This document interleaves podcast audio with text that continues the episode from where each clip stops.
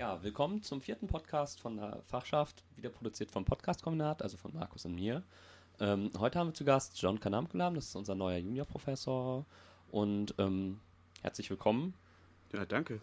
Am besten erzählst du erstmal ein bisschen was ähm, zu deiner Professur, was das überhaupt ist, was das für ein Schwerpunkt ist so. Ähm, ja. und ähm, wie du sie auch vielleicht selbst definieren würdest, ähm, also was du gerne machen möchtest, mhm. wo du hin möchtest könntest natürlich auch noch Laura und Olli vorstellen, aber ähm, musst du ja nicht. Ja, okay, von der Fachschaft sind halt der Olli und die Laura da. ähm, die stellen auch ein paar Fragen und ähm, ja, willkommen. Ja, fein. Ja, ich habe jetzt hier seit 1. Oktober glücklicherweise die Juniorprofessur für politische Ökonomie und europäische Integration, wie sie jetzt heißt, äh, angetreten und freue mich sehr, das hier in Marburg äh, getan zu haben, mit der spezifischen Tradition Abendrot, Deppe, Kühnel, Fülbert und all diese anderen Namen, die wohl in meinen Ohren klingen.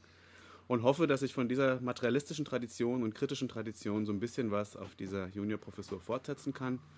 Entsprechend ist auch meine erste Veranstaltung, die ich hier angeboten habe, eine Einführung in die Kritik der politischen Ökonomie gewesen. Das war mir wichtig, das mal gleich so zu machen, um mal auch ein kleines Statement abzugeben, aber auch weil mir die Sache wichtig ist, die Auseinandersetzung mit Marx und der kritischen Theorie und der Kritik der politischen Ökonomie. Und ja, also das ist sozusagen die, die Stelle, die ich angetreten habe und hm, ja, in, in der Tradition, in der ich mich wähne. Gut, das war doch schon mal eine gute Einführung. Ähm, weißt du denn, also vielleicht sollten wir erstmal das Konstrukt der Juniorprofessur noch so ein bisschen erklären. Ähm, also ich wusste am Anfang nicht, was das ist. Ich dachte, das wäre einfach ein junger Professor. Oh. ich muss mein Alter hier nicht preisgeben, oder? Nee, nee. Zu dem Jungen ist relativ. Wir können noch ein Foto machen, damit dich jeder einschätzen kann. Mhm. nee, ähm, das wäre eigentlich ganz cool, wenn du das nochmal so ein bisschen erklärst, wie das überhaupt zustande gekommen ist. Und ähm, ja, und dann haben wir doch noch ein paar weitere Fragen. Achso. Ähm, so ganz genau weiß ich das, glaube ich, auch nicht. Ich glaube, das ist von der damaligen Wissenschaftsministerin Buhlmann initiiert worden. Die Idee war, dass ähnlich, glaube ich, wie im angelsächsischen Raum Leute nach der Promotion die Möglichkeit bekommen sollen, Anders als im klassisch deutschen System, wo sie normalerweise Assistenten oder Assistentinnen von Professoren oder Professorinnen sind, bis zur Habilitation, eigenständig zu arbeiten und zu forschen. Und ähm, ja, relativ autonom könnte man sagen. Und äh, denen dann auch schon relativ früh den Professorinnen-Titel zu verteilen, aber dann eben Juniorprofessorin, Professor. Und ja, der Unterschied ist einfach, dass das auch eine Qualifikationsstelle ist, ähnlich wie eine Assistentenstelle in dem Fall hier drei plus drei Jahre, drei Jahre. Äh, danach werde ich evaluiert, wie jeder andere Juniorprofessor, jede andere Juniorprofessorin.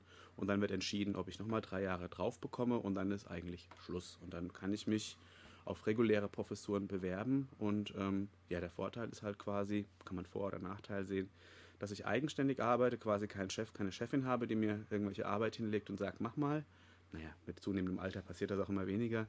Ähm, und ähm, ja, dass ich sozusagen einerseits mehr Verantwortung habe, aber auch mehr Freiheiten. Und das finde ich eigentlich eine sehr angenehme Position. Ähm, darfst du denn Chef sein? Also hast du Mitarbeiterstellen? Ich habe jetzt endlich einen Mitarbeiter äh, bekommen. Das ist noch nicht ganz durch mit dem Einstellungsverfahren, aber es sieht ganz gut aus. Und ich habe eine äh, studentische Hilfskraft und eine wissenschaftliche Hilfskraft mit Abschluss aus den Studienfördermitteln, die ja gnädigerweise von der Regierung äh, bewilligt wurden, nachdem zum Glück die Studiengebühren abgeschafft wurden. Also aus diesen Mitteln habe ich eine Stelle und eine studentische Hilfskraft, die, glaube ich, nicht aus diesen Mitteln bezahlt wird und eine reguläre wissenschaftliche Mitarbeiterstelle, eine halbe. Mhm. Genau. Gut, ähm, weißt du denn jetzt schon, wo du hin möchtest in der Forschung und so weiter? Also. Mhm. Das ergibt sich ein bisschen darüber, dass ich hier nach Marburg äh, ein Forschungsprojekt mitbringe, das von der Deutschen Forschungsgemeinschaft, von der DFG bewilligt wurde, dass die Vergemeinschaftung der Migrationskontrollpolitiken, bisschen umständlich der Titel, aber bringt es, glaube ich, ganz gut auf den Punkt, Vergemeinschaftung der Migrationskontrollpolitiken in Europa untersucht und das aus einer staatstheoretischen Perspektive. Und ich glaube auch mit diesem spezifischen Profil, das ich mitbringe, Schnittstelle politische Ökonomie, äh, europäische Integration, Staatstheorie, das war, glaube ich, auch letztlich, was den Ausschlag mit dafür gegeben hat, dass ich hier diese Stelle bekommen habe. Und da bin ich ganz froh. Also meine Stelle liegt tatsächlich Schnittstelle eben politische Ökonomie, Kritik der politischen Ökonomie, äh, Migrationspolitik, kritische Migrationsforschung und europäische Integration auch in der spezifisch Marburger Tradition, Neogramschianismus weiterzuentwickeln und so weiter. Hast du denn schon so Pläne für die Lehre so in den nächsten Semestern? Habe ich. Ich werde im nächsten Semester ähm, tatsächlich eine ähm, Einführung in die ähm, Migrationspolitiken in Europa ein, äh, anbieten, hatte ich vor. was war die zweite Veranstaltung? Na, die zweite Veranstaltung resultiert aus meiner Dissertation, die ich 2006 abgeschlossen habe, in der ich aus politökonomischer Perspektive äh, Großbritannien und die Bundesrepublik im Rahmen eines staatstheoretischen Konzepts verglichen habe miteinander und dann werde ich eine Veranstaltung, ich glaube dies auf Englisch, anbieten, äh, Comparative äh, Perspectives of the Political Economy of UK and Germany. Also das werden die zwei Veranstaltungen. Der Luxus an meiner Stelle ist auch, dass ich quasi nur zwei Veranstaltungen anbieten muss, weil ich mich ja nach wie vor weiterhin noch qualifizieren soll und viele Bücher oder Artikel oder sonst irgendwas schreiben, weil wie gesagt, das wird nach drei Jahren evaluiert, was denn da vorliegt. Also hast du sozusagen auch eine gewisse Menge an ähm, Veröffentlichungen, die du bringen musst, oder? Ja, denke ich schon. Ich weiß jetzt nicht, wie man das jetzt quantitativ bemisst. Heutzutage ist es ja relativ üblich, äh, sich da dem angelsächsischen Modell zu unterwerfen und zu sagen, es müssen peer-reviewed äh, Artikel dabei sein und englischsprachige am besten auch noch und so weiter. Ja, also da, das ist jetzt alles kein Riesengeheimnis, aber ist halt das, was gefordert ist. Ja. An was schreibst du denn gerade im Moment? Ähm, Im Moment schreibe ich an, der, an dem Abschluss der einen Fallstudie, die wir untersuchen, nämlich der Frage, äh, wieso die Unionsbürgerschaft, das ist ein ganz spezielles Konstrukt, wird, glaube ich, ein bisschen zu weit, wenn ich das jetzt genauer ausführe, innerhalb des europäischen Migrationsregimes spezifische sozialpolitische Implikationen hat. Und in diesem Forschungsverbund, wo ich ja mit zwei Kolleginnen und Kollegen zusammenarbeite, schließen wir jetzt zum Januar diese eine Fallstudie ab und da bin ich gerade am Erstellen dieses Zwischenberichts, dieser einen Fallstudie. Aber ich bin jetzt, also ich bin, dadurch, dass die Forschungsphase gerade äh, intensiv ist, bin ich jetzt weniger Sachen nach außen am äh, Publizieren oder ähm, am Arbeiten. Wobei im Dezember gebe ich in Wien einen Vortrag der kritischen Kriminologie, die sich mit der Frage innerer Sicherheit und des Wandels beschäftigt. Und da, äh, das Papier muss ich noch auf Englisch übersetzen. Ja, so. Also schon gut zu tun. der ja allerdings. Gut. Ähm, am besten kommen wir jetzt nochmal zu den ähm, Lehrveranstaltungen, die Mhm. du anbietest. Ähm, du meintest, dass du dieses Semester ähm, eine Vorlesung anbietest. Nee, Vorlesungen sind generell ehrlich gesagt nicht mein Ding. Ich weiß nicht, es geht das hier über den Äther, aber das muss ich jetzt, glaube ich, einfach mal sagen. Also wir haben vor vielen Jahren in Frankfurt mal, ich meine, ich war ja auch studentenpolitisch aktiv, äh, die Diskussion auch mit unseren Dozenten gehabt und ähm, ähm, es gab dann, glaube ich, irgendwann mal eine Umfrage, wo dann Leute nach der Vorlesung direkt abgegriffen wurden und gefragt wurden, was haben sie, was haben sie denn gelernt? Sollten sie mal so zum Besten geben, was jetzt der Lehrertrag war. Und als denjenigen, die die Vorlesung gehalten haben, das präsentiert wurde, was die Studenten glaubten, was sie bei ihnen gerade gelernt haben, hat es ihnen die Fußnägel hochgekrault. Ja? Und äh, letztlich denke ich, Lehren und Lernen ist immer äh, eine, mindestens eine Zweibahnstraße und nicht eine Einbahnstraße. Und deswegen halte ich ehrlich gesagt von reinen Vorlesungen nur begrenzt etwas. Es ist auch legitim, nur mal zuhören zu wollen, ist ganz klar. Aber ich bin doch gerade in den zwei Veranstaltungen, die ich nur an, anzubieten habe, äh, schon darauf bedacht, eben mit den Studierenden enger in Kontakt zu kommen und eine intensive Diskussion in Gang zu setzen. Ich hoffe, dass mir das ganz gut gelingt und habe da jetzt nicht so meine Priorität auf eine Vorlesung, wo ich anderthalb Stunden rede, gelegt, sondern habe eher Lust, im Dialog mit Studierenden mich äh, auseinanderzusetzen und auch meine eigenen äh, Fragestellungen zu überprüfen und so weiter. Ne? Also, wenn ich das richtig verstanden habe, äh, besteht dein Lehrkonzept eher in der Zusammenarbeit mit den Studierenden statt irgendwie so ein Frontalunterricht. Ja, wenn es klappt, ist gut, ja. Also in der, in der Marx-Veranstaltung beispielsweise, in der Einführung, ähm, mache ich das zum Beispiel so, dass ich mir jede Woche äh, E-Mail-Fragen schicken lasse zu den Mhm. Passagen, die wir gelesen haben und ähm, die bereite ich dann in der PowerPoint-Folie vor, also Frage für Frage, natürlich anonymisiert, ist eh klar, weil ich da einfach mit gewährleistet habe, dass A, mal ganz banal gesprochen, ich sitze ja hier als Prof, die Texte gelesen sind, also sorry, ich Mhm. meine, wenn wir ist auch ein bisschen meine Pflicht dafür zu sorgen, dass wir da so äh, ähm, Lernfortschritte erzielen und die Sachen gelesen werden. Aber das andere ist, äh, dass ich einfach darüber mitkriege, was sind die Fragen, die die Studierenden beschäftigen. Und das, meine Fragen sind relativ sicher andere Fragen. Und das Schöne an dieser Methode ist, dass die Studierenden sich mit ihren eigenen Fragen beschäftigen. Also das heißt, nicht ich beantworte diese Fragen, sondern wir versuchen uns gemeinsam äh, diesen Fragen anzunähern. Und das halte ich für ein ziemlich probates Mittel, um gemeinsam dialogisch irgendwie sich durch die Materie zu arbeiten. Geht nicht in jeder Veranstaltung. Jetzt habe ich auch eine Einführung in die europäische Integration, Theorien und Geschichte. Das ist mir jetzt als Überblicksveranstaltung deklariert worden, hinter meinem Rücken. Ähm, die Leute saßen zu Recht da und sagen, wir kriegen hier nur zwei Punkte, warum sollen wir jetzt hier irgendwas machen? Dann sage ich, ja, aber ich kann jetzt hier auch nicht alles nur machen. Also da haben wir jetzt eine klassische Veranstaltung mit Referaten draus gemacht. Und äh, die, es gab einen Aufstand, den ich dann auch okay fand, wo Leute gesagt haben, hier, wir haben keine Lust, auch in dieser Veranstaltung noch die Fragen zu schicken. Und dann haben wir uns jetzt quasi drauf geeinigt. Das hat bisher es ist noch optimierbar, lass mal so sagen, Mhm. äh, uns darauf geeinigt, dass die Leute zur Sitzung ihre Leute zur Sitzung ihre Fragen mitbringen und wir uns damit dann in der Sitzung beschäftigen. Und in der Marx, ähm, in dem Marx-Seminar funktioniert das da mit das funktioniert prima. Also was bekommst du da so zurück beispielsweise? Naja, das sind ja, ich meine, wir lesen jetzt, also nachdem wir, nachdem ich die Leute durch die erkenntnistheoretischen Tiefen der marxischen Theorie in der Auseinandersetzung mit Hegel und Feuerbach geschickt habe und selber teilweise Fragen nicht beantworten konnte. Nun gut, das passiert auch mal. Ähm, aber ich hatte äh, ein gutes Umfeld in Frankfurt und habe alle Fragen mir dann nochmal mit äh, den Kollegen zusammen erarbeitet. Ähm, ja, wir lesen das Kapital jetzt den Rest des Semesters Schritt für Schritt und die ersten Passagen sind natürlich schon ziemlich kompliziert. Und das sind dann einfach Fragen wie, ich verstehe den Satz auf Seite so und so nicht. Was meint Marx mit dieser Aussage? Oder steht diese Aussage nicht im Widerspruch zu dem, was er vorher da und da gesagt hat? Ja? Und das sind einfach sehr hilfreiche Fragen. Und ähm, also, was ich auch im Seminar gesagt habe, ist, zum wissenschaftlichen Arbeiten gehört ja auch zu lernen, was man nicht begriffen hat.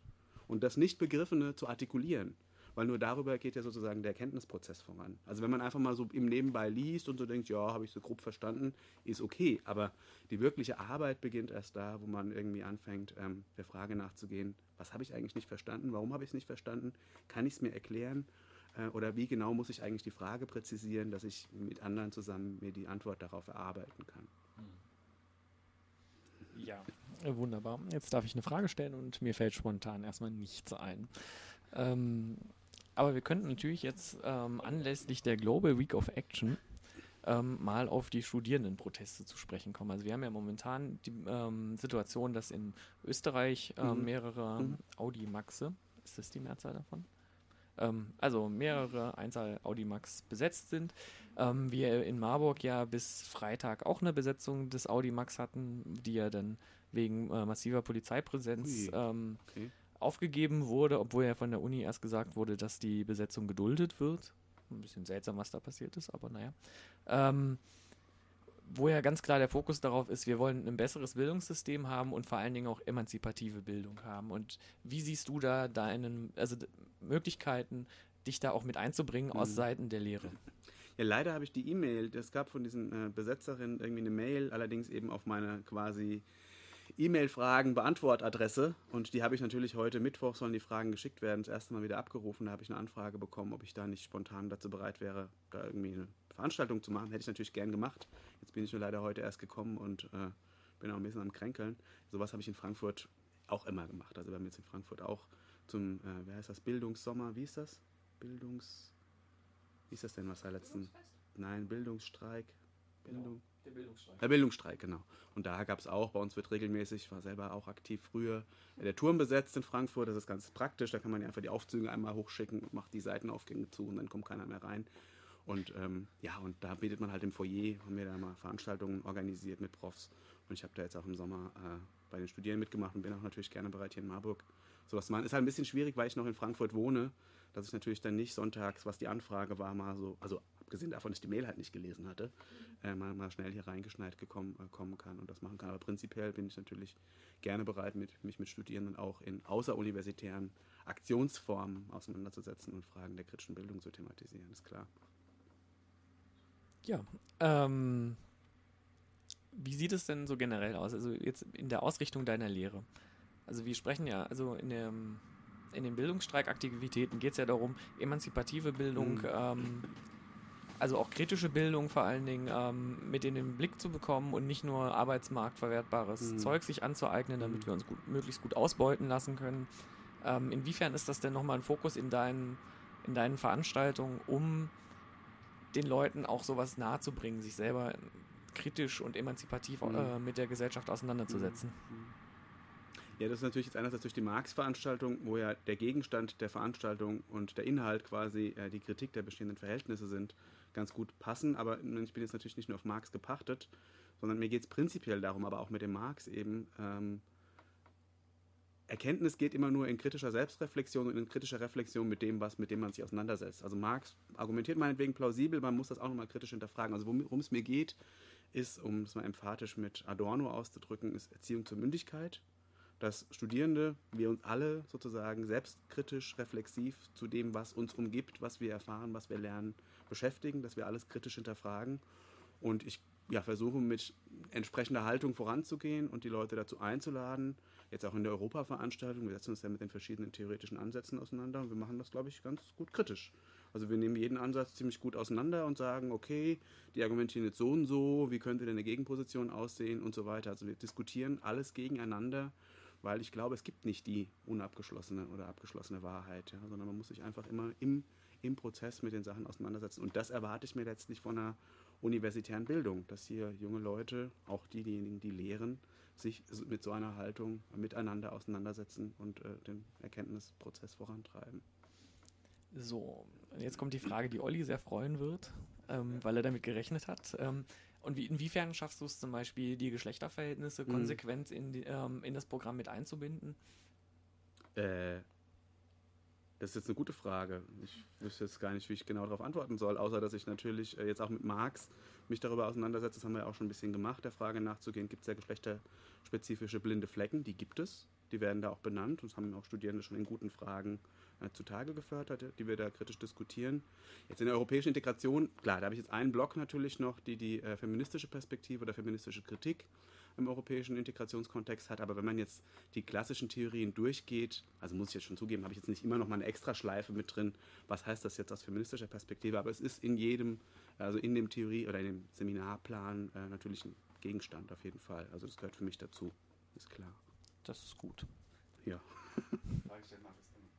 Achso, Ja, ja, sicher, aber ich finde im Marburger Kontext ähm, mit einer, also mit zwei Professorinnen, die jetzt für Geschlechterverhältnisse da sind, kann man die Frage durchaus ja, mit dem verstehe ich mich auch super. Das ist ja auch wirklich ein weiterer Grund, weshalb ich mich freue, hier zu sein. Mit der Ingrid Kurt-Scherf ist super und mit der Annette Henninger ist auch total nett.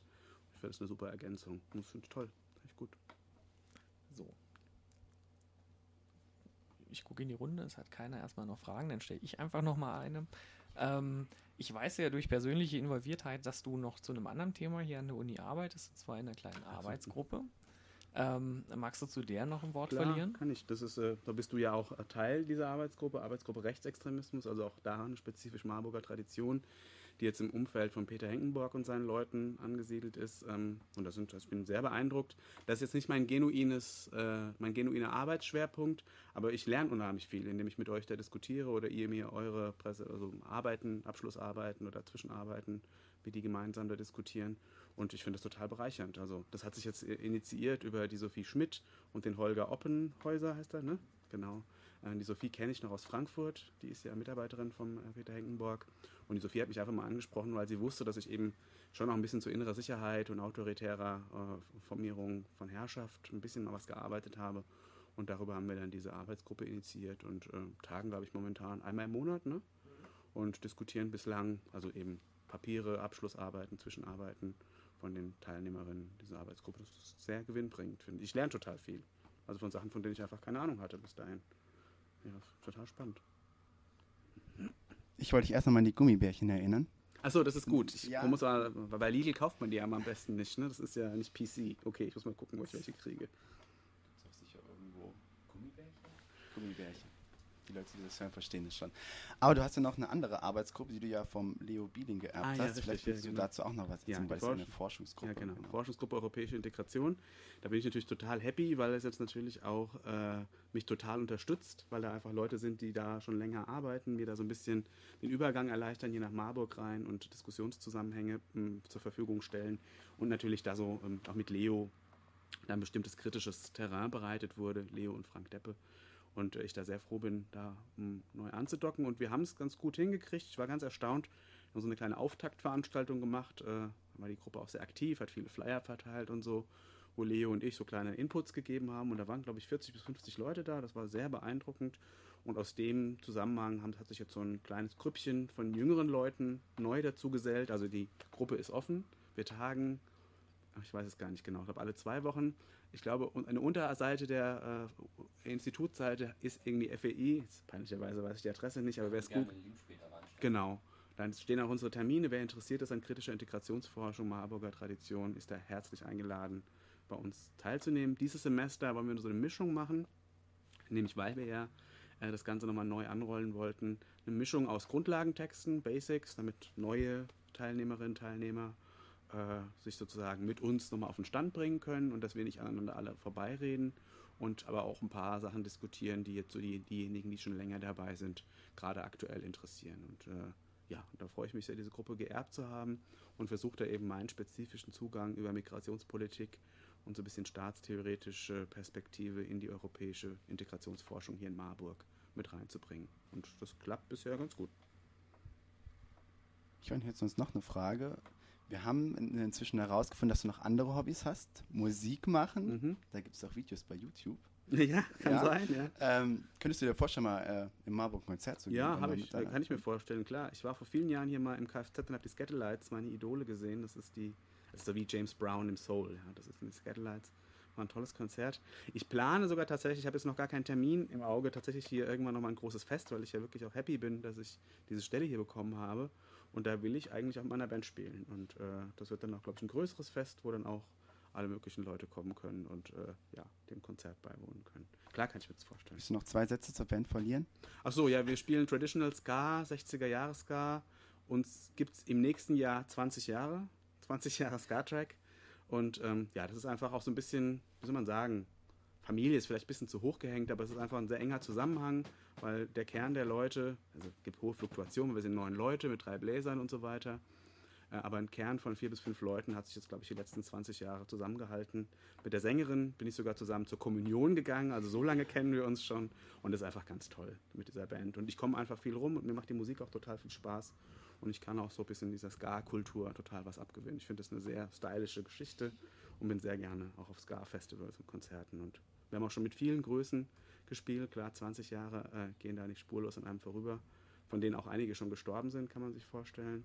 Ich habe da noch, glaube ich, Raritäten in meinem Plattenschrank stehen, die unterschrieben sind, als auch mit T-Shirts und so weiter. Und äh, das ist einfach eine tolle Sache, tolle Abwechslung. Und ich bin ganz froh, dass ich nicht nur dieses akademische Leben pflege. Äh, ja. Ähm, für die Hörer und Hörerinnen, die dich noch nicht gehört haben, welche Position hast du denn in der Band? Ich bin der Sänger. Gut. Ich bin schon sehr gespannt. Also wenn das Festival dann kommt oder das Fest. Oder? Ja, das Konzert müssen wir mal gucken. Also ich glaube, realistischerweise ist kurz vor den Semesterferien oder so jetzt. hm, Ja, weil im Winter die Leute hier nach Marburg zu locken, weil ich natürlich die Frankfurter Leute auch einladen will, wenn ich ein größeres Fest mache. Hm. Schauen wir mal. Ich werde es bekannt geben. Der Fachschaft als allererstes. Ja, ja, wir werden das natürlich weiter verbreiten. Sehr Ähm, gut. Was machst du sonst dann noch nebenbei? Also Tja, was denn, neben, was denn nebenbei? Sinn. Ich meine, wie viel Zeit habe ich denn noch? Nein, ich lese natürlich gern, ich mache gern Sport, ich gehe gern laufen und ähm, ja, habe noch eine Freundin, eine Beziehung, die ich am Wochenende leider momentan nur pflegen kann, äh, weil sie bei Darmstadt wohnt und ich eigentlich in Frankfurt. Das ist alles ein bisschen kompliziert gerade. Ähm, ja, aber ich glaube, so mit dem Musik machen, hier diese Arbeit bewältigen und äh, dann noch ein bisschen nebenbei historische Romane lesen und Krimis, äh, bin ich, glaube ich, ganz gut eingedeckt und schaffe mir noch meinen Freiraum für meinen Sport. Hast du denn vor, nach Marburg zu ziehen oder willst du jetzt Das muss ich mittelfristig einfach mal überlegen. Jetzt dadurch, dass ich momentan in Frankfurt noch mit diesem Projekt involviert bin, ist es, glaube ich, auch sinnvoll, dass ich mir da noch ein kleines Standbein halte. Ich habe momentan hier auch ein WG-Untermietzimmer, äh, was ich sehr angenehm finde. Und ich glaube, so mittelfristig, jetzt zumindest fürs erste Jahr, kann ich mir das vorstellen, das erstmal so beizubehalten. Und dann schauen wir mal, wie sich das weiterentwickelt. Und Frankfurt-Marburg ist ja jetzt auch nicht die Riesendistanz. Ja, eine Stunde ungefähr. Ich fahre Ja. nachher auch gleich wieder hin. Genau. Ähm, hat von euch denn jemand jemand noch Fragen? Ähm, jetzt vielleicht eine Frage, auf die du überhaupt nicht Ach, vorbereitet meine bist.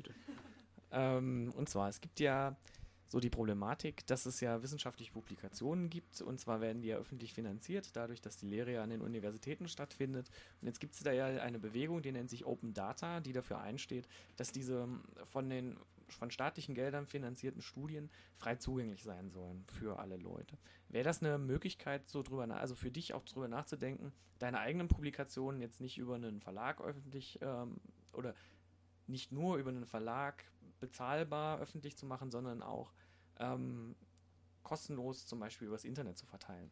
Wenn es öffentlich finanziert ist, also eine Forschungsgeschichte ist, habe ich prinzipiell natürlich nichts dagegen. Ich finde das klar, Bildung soll ist ein Zugäng, also soll allen zugänglich sein. Das ist natürlich klar.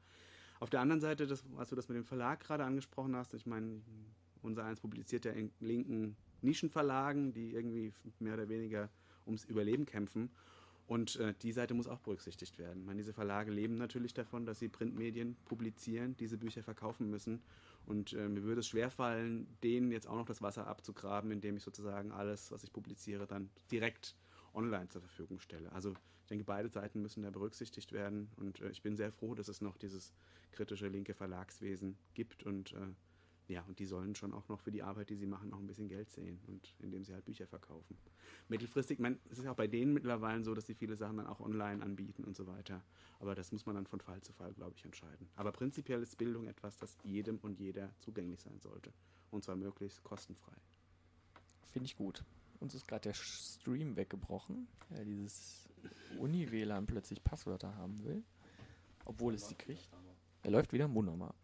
Ha, Technik, die begeistert. Ähm, haben wir noch weitere Fragen? Petition noch kurz ansprechen. Ähm, du willst die Petition kurz noch ansprechen?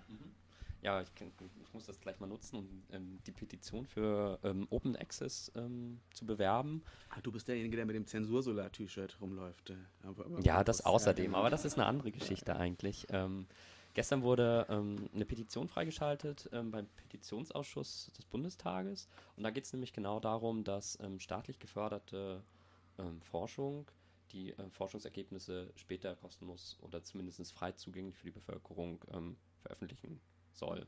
Und ähm, teilnehmen könnt ihr dran, indem ihr einfach auf den Petitionsserver, zu dem wir den Link nachher auch noch einstellen, ähm, von der Bundesregierung geht, euch da anmeldet und unterzeichnet. Das ist eine Sache von einer Minute oder so. Ähm, ja, das muss ich jetzt nochmal anbringen, wo wir schon mal das Thema hatten. Du hast gerade, glaube ich, richtig gesagt, dass es Open Access und nicht Open Data heißt. Da habe ich gerade was verwechselt. Und im Übrigen kann man ja auf dem Bundestagsserver dann auch nachgucken, ob John auch mitgezeichnet hat, Aha. weil das sind die Daten. Überwachen und strafen, ne? Foucault, Ja. ich lass, ja, ja. Ähm, ja, haben wir denn noch Fragen? Olli schüttelt den Kopf, Laura schaut müde. Frank ist abgelenkt. Und ja, dann ähm, würde ich sagen, bedanken wir uns recht herzlich für Bitte? das Interview. Gern geschehen. Es sind ja jetzt nur eine halbe Stunde, ist doch eine schöne Länge, angenehm Ja. zu hören. Gut, dann ähm, viel Erfolg. Ja, danke. Mit eurer Unterstützung. Wir tun unser Und. Gummibärchen. Ja, ich werde dran denken. Dann ähm, sage ich auch dem Stream und dem Chat und dem Internet Tschüss. Und wir hören uns beim nächsten Mal vom Podcast-Kombinat und der aktiven Fachschaft natürlich. Ich darf das nicht vergessen. Und tschüss.